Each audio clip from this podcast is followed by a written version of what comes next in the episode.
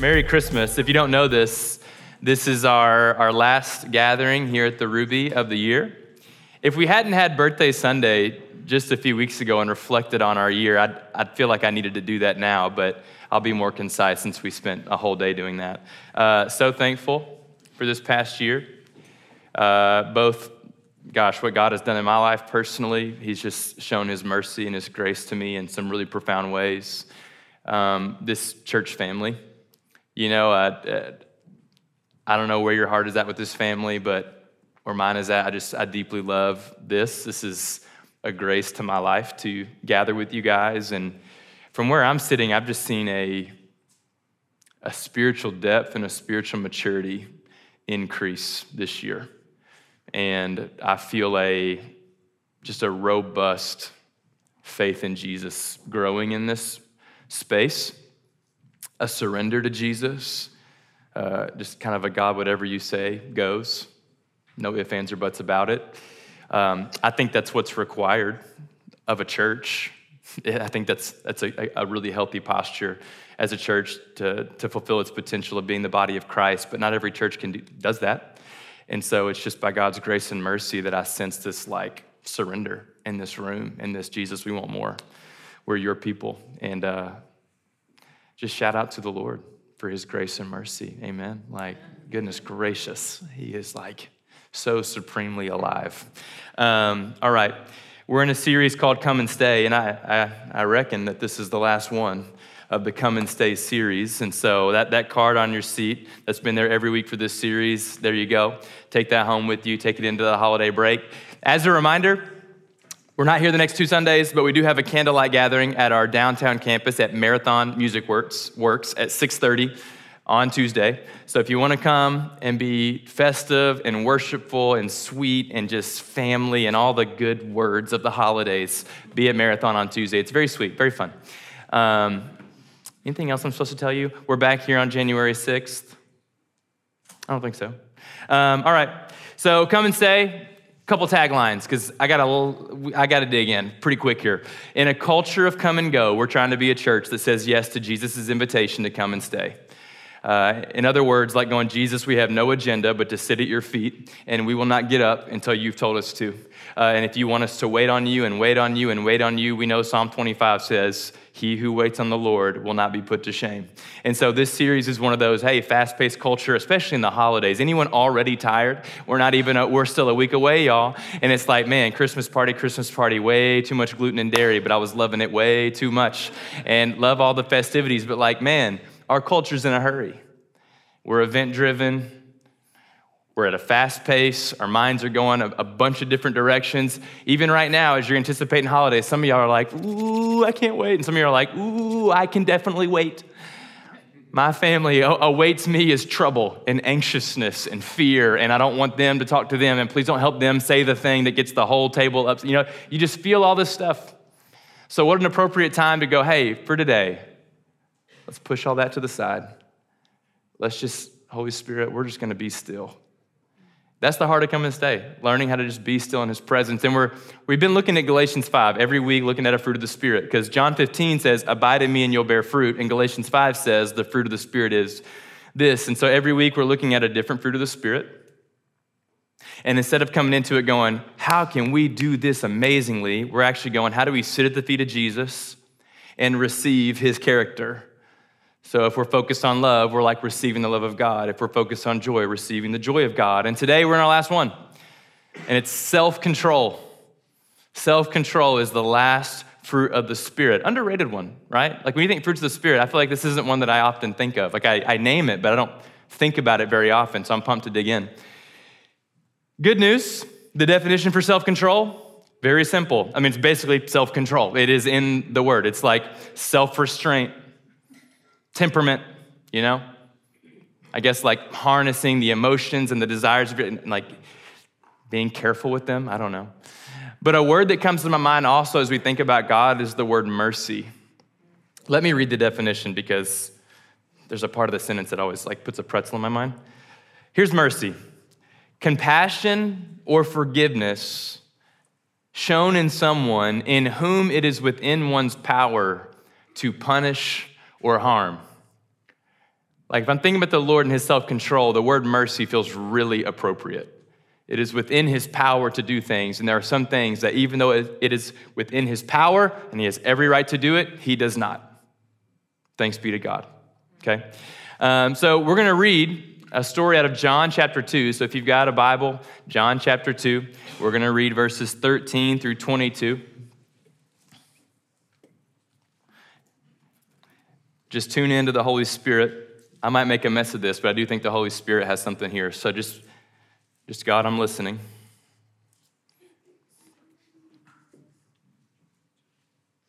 John chapter 2, verse 13. Here I go. The Passover of the Jews was at hand, and Jesus went up to Jerusalem. In the temple, he found those who were selling oxen and sheep and pigeons, and the money changers sitting there. And making a whip of cords, yeah, Jesus, whip of cords, here we are. He drove them all out of the temple with the sheep and oxen. Please hear this moment. like Jesus, whip of cords, rustling of feet. And he poured out the coins of the money changers and overturned their tables. He told those who sold the pigeons, Take these things away.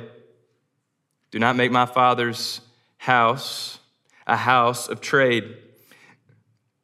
His disciples remembered that it was written, Zeal for your house will consume me. I've got a cough. All right, second half. So the Jews said to him, What sign do you show us for doing these things? And Jesus answered them, Destroy the temple, and in three days I'll raise it up. The Jews then said, It's taken 46 years to build this temple, and will you raise it up in three days? But Jesus was speaking about the temple of his body. When therefore he was raised from the dead, his disciples remember. Oh, sorry, I, I read that with the wrong tone. When therefore he was raised from the dead, his disciples remembered that he had said this, and they believed the scripture and the word Jesus had spoken. So when I when I brought up self-control, this is probably not the story you had in mind. The one time where it seems like Jesus kind of lost it. You know? It's like Jesus with the whip of cords, flipping tables, dumping money. But man, from the very beginning of this series, this was the story. I don't know why I hadn't even dug into it, but I was like, self control, temple, Jesus, throwing stuff. We're going there. And I didn't know why. I did. And as I've explored it, I'm like, oh, just Lord, help me take what's in here and the best of my ability, give it here to your glory, because this is so rich and so beautiful. To start digging into this passage, I actually want to take us to a different story. You don't have to turn there, but it's in Exodus. It's a story of the Passover. So at the very beginning of Jesus cleansing the temple, throwing tables, throwing money, whip of cords, it's the week of Passover. And that's, I think that's a pretty beautiful detail. So let me just explain in a very, almost insultingly condensed fashion what that is. Um, no judgment for those that know more about this than me, all right? Okay. In Exodus, Israel had been in captivity for 400 years. We're familiar with this story, Prince of Egypt, you know, let my people go. And they've been crying out. God hears them. God chooses a man named Moses to go before Pharaoh and demand, let my people go. Okay? Moses ain't got it like that, but God's promise is, I'm going with you. You're just my tool. You're, you're, you're the vessel, but I'm gonna, I'm gonna handle business, okay? And so Moses shows up, and here's the promise God gives to Moses in Exodus chapter 6. I am the Lord. And this is to Israel. I will bring you out from under the burdens of the Egyptians. And I will deliver you from slavery to them. And I will redeem you with an outstretched arm and with great acts of judgment. I will take you to be my people, and I will be your God. And you shall know that I'm the Lord your God, who has brought you out from under the burdens of the Egyptians. So the story of Passover celebrates that God removed every burden from him and his people. Okay? Now I want to introduce another term that's going to help us appreciate the self control of John 2, and it's this word zeal. Important word, okay? Zeal means great energy or enthusiasm in pursuit of a cause or an objective. If you want a story that very quickly shows you zeal, when Jesus is arrested, Peter takes out a sword, cuts off a scribe's ear. He is zealous. He has great energy and enthusiasm toward the objective of protecting his Messiah. He acts out of great zeal. All right? He's a zealous man. You can accuse Peter of a lot, but lacking zeal isn't one of them. Just get to know his story. That's why his foot's in his mouth all the time because he's zealous. All right? Deuteronomy 4:24. For the Lord your God is a consuming fire, a jealous God. We have to understand that God is full of zeal, this holy, all consuming fire. He has supernatural energy and enthusiasm toward his purposes and his plans. He is consumed with them. Okay? That's the God that is going to deliver the people of Israel from Egypt. We're going to feel his zeal in this story. We're going to feel his zeal and then heal and then. Um, I'm just making sure you're here. Be here. All right, so God sends Moses to remove Israel from Egypt. And Pharaoh says no, uh, like nine straight times. Uh, he's like, hey, you know, let my people go. No. And every time Pharaoh says no, God sends a plague to Egypt. Fun little fact when you dig into this story, every plague is an indictment and a total domination of a false God in Egypt. Every plague is for a different God of Egypt. Just letting them know the God of Israel is the one true God. But Pharaoh has a hard heart, refuses to listen. So for the 10th plague, God promises something really, really severe.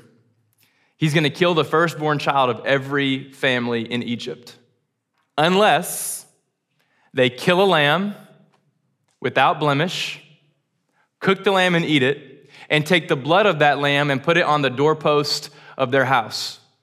That is the only way to spare your family, is to follow that instruction from God. Exodus 12 13 says, This is God, the blood shall be a sign for you on the houses where you are. And when I see the blood, I will pass over you. There it is. Why is it called Passover? Right there. Passover. I will pass over you, and no plague will befall you to destroy you when I strike the land of Egypt. This day shall be a memorial day, and you shall keep it as a feast of the Lord throughout your generations. As a statute forever, you shall keep it as a feast. That's the week of Passover. And God says, never forget this moment. So, the week of Passover remembers a God removing every burden in the way of his people in right relationship with him to remove anything and anyone that stood in the way of the people in God. Okay? Like I said, we're condensing the mess out of that story. Back to John 2. So, Jesus, on the week of Passover, heads to Jerusalem, as many people are doing on this week. Many people are coming, and as they're coming, they're going to purchase sacrifices that they can give to a priest, that the priest can offer up to God to cleanse them of their sin. It's a ritual cleaning. Naturally, as people travel, they either can't afford or just don't even have like an ox or sheep or pigeons, like they've traveled. And they either didn't have the animals or maybe the animals didn't survive on the way or whatever reason. So when they get to Jerusalem, they need animals. They need to purchase animals so they can give it to a priest. Okay, what does Jesus find when he walks into the temple? I don't know how involved the priests are in this one. I know they're within the outer court of the temple. At the very least, the priests are aware of the situation, but I don't want to assume too much. But someone has cornered the market on the people's need to attain sacrificial animals to make their relationship right with God. And they've turned a profit. Okay? You have money changers that are exchanging currencies for people from other lands. Hey, we can exchange here for a profit. People selling oxen, sheep, pigeons, turning a profit. Fun fact, the pigeons that are being sold are for those that can't afford like the, the real, the, the real sacrificial animals. The pigeons are for the poor. So they're upcharging the poor so that the poor can get right with God. A place of business. On the week of celebrating, you're gonna see me keep looking at my notes because I, I really don't wanna miss what I typed. On the week of celebrating a holy God, full of zeal, removing every burden in the way of the people so they could freely walk with him, people are inserting burdens in other people's ways within the temple of God. Matthew 18, 6 says this quote Jesus, same Jesus, for God so loved the world, same Jesus, nativity scene manger. He says this Whoever causes one of these little ones who believe in me to sin, it would be better for him to have a great millstone fastened around his neck and to be drowned in the depth of the sea. In other words, anyone gets in the way from a little, chil- a little child on their way to God, be better. Rock tied to your ankles, tossed in the sea, drowned to death. That sounds pretty Old Testament, don't it? You know what it sounds like? It sounds like the God of Egypt. It is. That's exactly who said it. Jesus is not kidding when he says it. He was there, he was in Egypt. With authority, he promised that 10th plague. He was right there.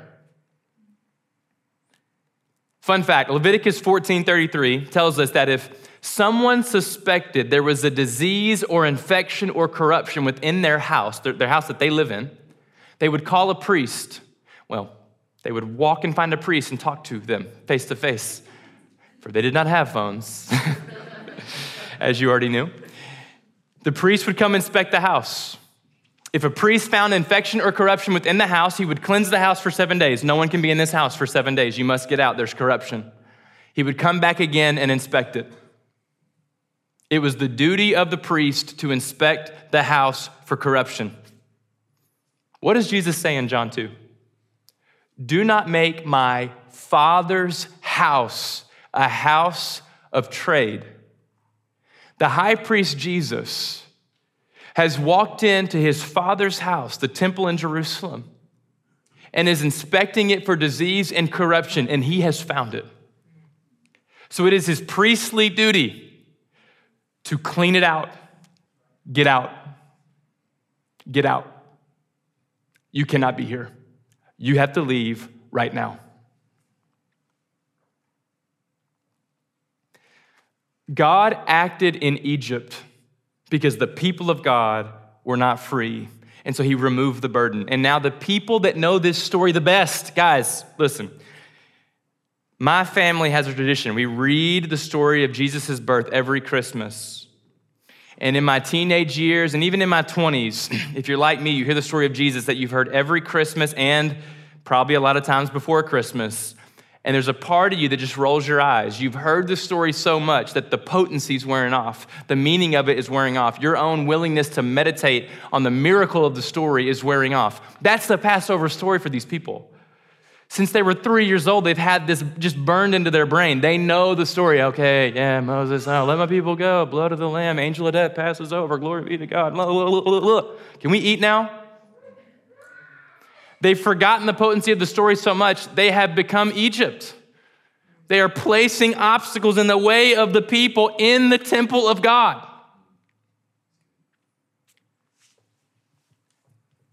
Do not miss the zeal, just volcanic erupting in the chest of Jesus as he inspects his father's house. Walks into the temple where it should be quiet you should hear the murmur of desperate prayers. Can't even hear that? but you just feel the reverence. And instead, what he hears is two for one. I got two for one over here. Hey, before you buy that, I got it cheaper. And it's a, it's a bigger ox. Come over here. Hey, hey, excuse me, sir, sir. He hears a marketplace. There's no worship, there's no reverence. No one's being made right with God. People are having to overcome obstacles. I want you just to go there. This is the whole point of the series. Picture it. I'm not saying this is exactly what happened, but picture it. Picture a mom and dad and their kids realizing they can't afford it. Going, oh, can you, can you, can you bargain with me? No. No, I can't. Okay, like, I'm overcome with emotion thinking about like looking at your wife and, and your kids and being like, okay, okay, let's go to the pigeons. I bet, I bet we can afford that. And all of a sudden, they're carrying this weird sense of guilt, shame, embarrassment, and all they wanted to do was show up to the temple and get right with God.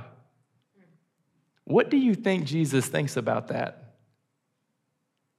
He told you in Matthew 18 cause one of these little ones to stumble. Do not discount some of the feelings in Jesus' chest when he is in his father's house. And it's his father's house. Someone throws a kegger at my parents' house and makes a mess, I'm gonna be raging. You know, I mean, imagine someone just making a mess in your parents' house without asking, no matter what your relationship is with them, there's this territorial something that will be birthed in you. Like, uh uh-uh, uh only I can do that. nah. This is his father's house. That's why quote Psalm 66 Zeal with your house consumes me. An all consuming fire made of zeal is consuming. That's a fact of Scripture. It is consuming him.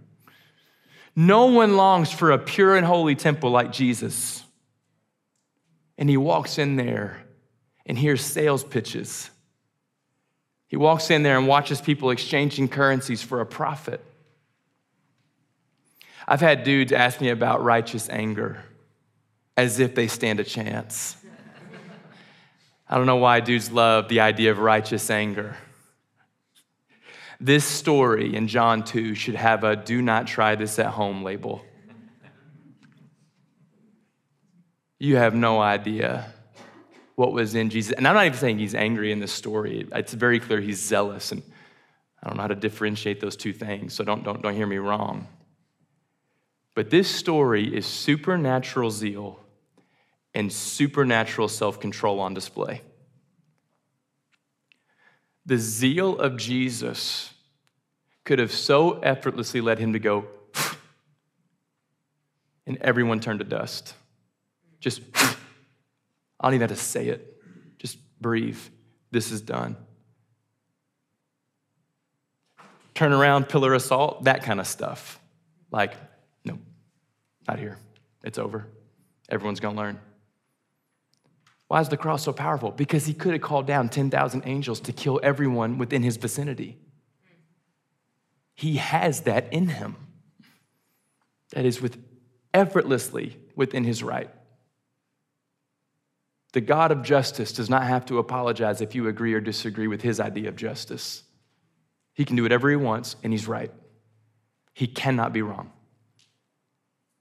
The zeal is in him. When the disciples asked Jesus, Hey, should you call down fire on that town and just destroy it? They may be immature. They're not wrong about the power that God possesses. They're 100% right because he could. He did it. Sodom and Gomorrah. It happened. Do it again. But instead, all Jesus does is flip some tables, dump the money on the ground. Just hear the coins hitting the stone floor. Looking at the money changers. I don't know about you, but when I get mad, oftentimes my feelings are hurt. There's actually a broken heart underneath the anger. And God, in my maturing, is teaching me not to get angry anymore and instead just to be vulnerable before Him and just cry it out. but I just see this like zealous Jesus dumping the coins, looking at the money changers like, Do you understand, without me saying anything, what I am telling you? What have you done? What has happened here? Where are you right now? Why am I dumping out profit in my father's house? What has happened in this place? Get out right now. And he has a whip of cords, and there's no evidence that he touches anyone with it. But the threat is looming. And I'm assuming no one tried him. They just trusted it. Like, you know what? I believe you right now. I believe you. You would. You would. I'm gonna get. I'm gonna get it. The animals, same thing. They're like, mm, mm, mm, yeah, yeah, you know, like we're out. We out. I've seen a mad shepherd before, or I've seen a zealous shepherd before. I don't like this. What if I just grab this mic and start doing a stand up bit? just trying to relieve tension over here.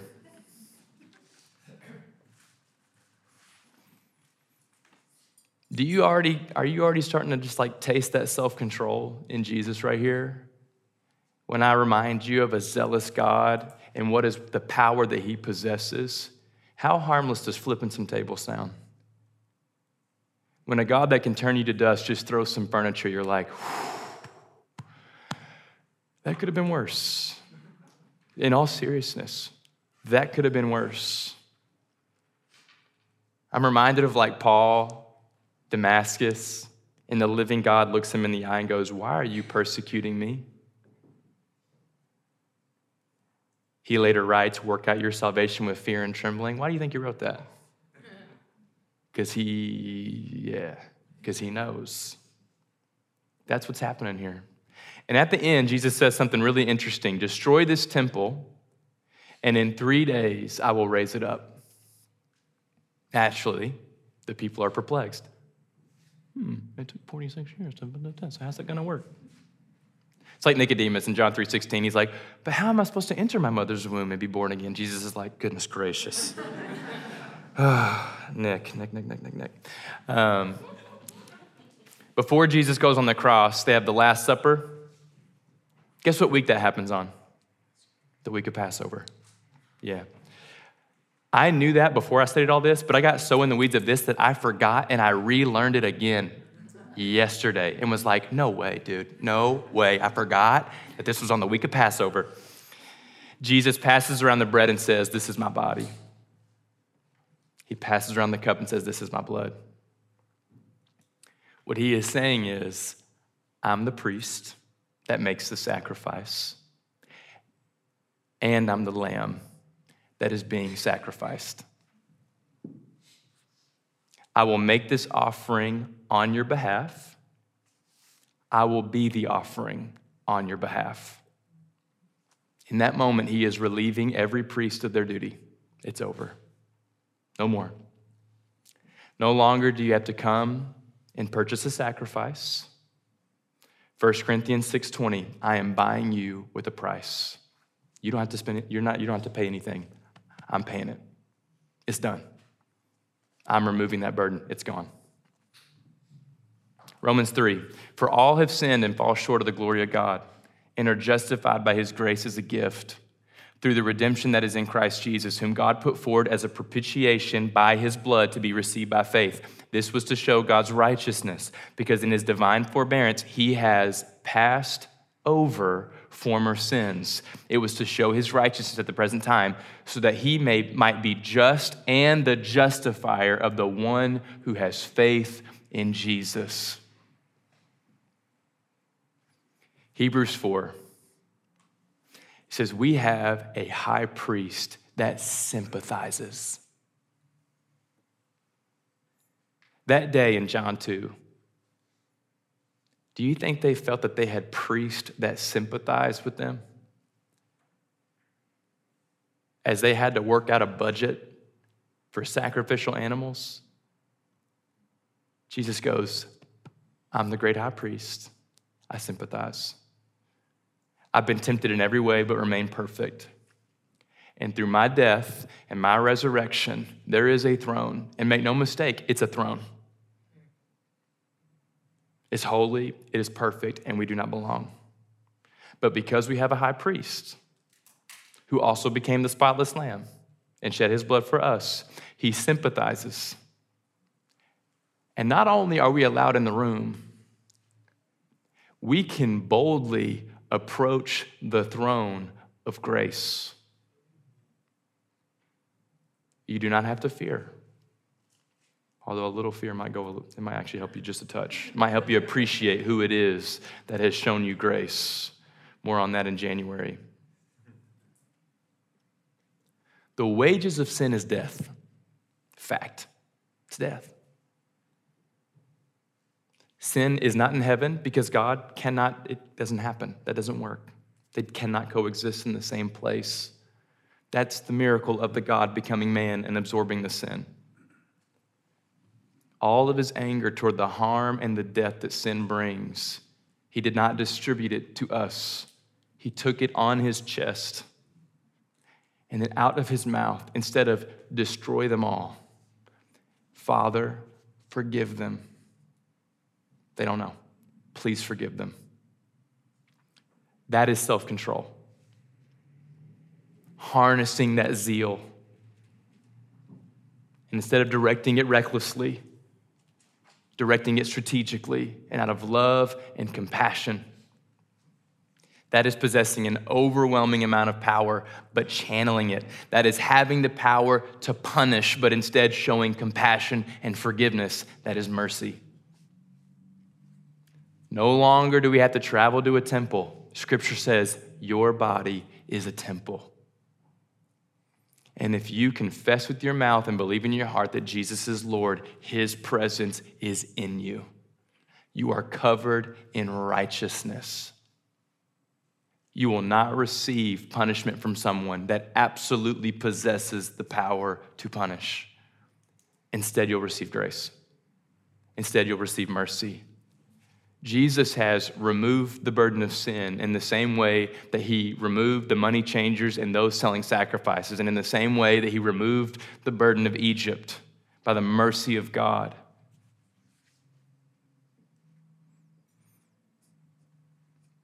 You may not be sinful enough to understand how deep that mercy is. He has shown me so much mercy. He has withheld so much consequence. By his mercy, I'm a son of God. He has just thrown furniture when he could have turned me to dust. I don't know what you're feeling right now, but I hope that when you think about John chapter 2 in this moment, immediately I hope that it's, it's just hitting a little different. There's a little bit of a different perspective on this Jesus throwing furniture in the temple. How much self control is he really displaying in this moment? And so, the whole point of this series is to give you a chance to close your eyes, to breathe deeply, and to relive the story that whoever was teaching just taught about. And hopefully, with some Holy Spirit perspective, like really understand a, a thing about God, whether it's a, a new aspect of God or the same old, same old, but He's just adding some depth to it for the sake of your soul. So I'm going to give you a, eight to nine minutes to breathe deeply, to reflect on Jesus in the temple. Try to hear it, try to see it, try to feel this story. And then just pay attention with an open heart. Go, God, is there anything you're wanting to teach me about yourself right now? Anything you're needing me to hear as your child? So you got eight or nine minutes. I'll come back up and direct us after. All right. I'm going to segue us to uh, a time of communion. There's communion on the inside rows here, underneath the, the inner chairs. Um, we're going to circle up in groups of two or three and simply just share. What'd you see? What'd you think about? If, if you feel like God was speaking to you, you can say that. If you feel like your imagination just took over and you thought about some interesting things, that's fine too.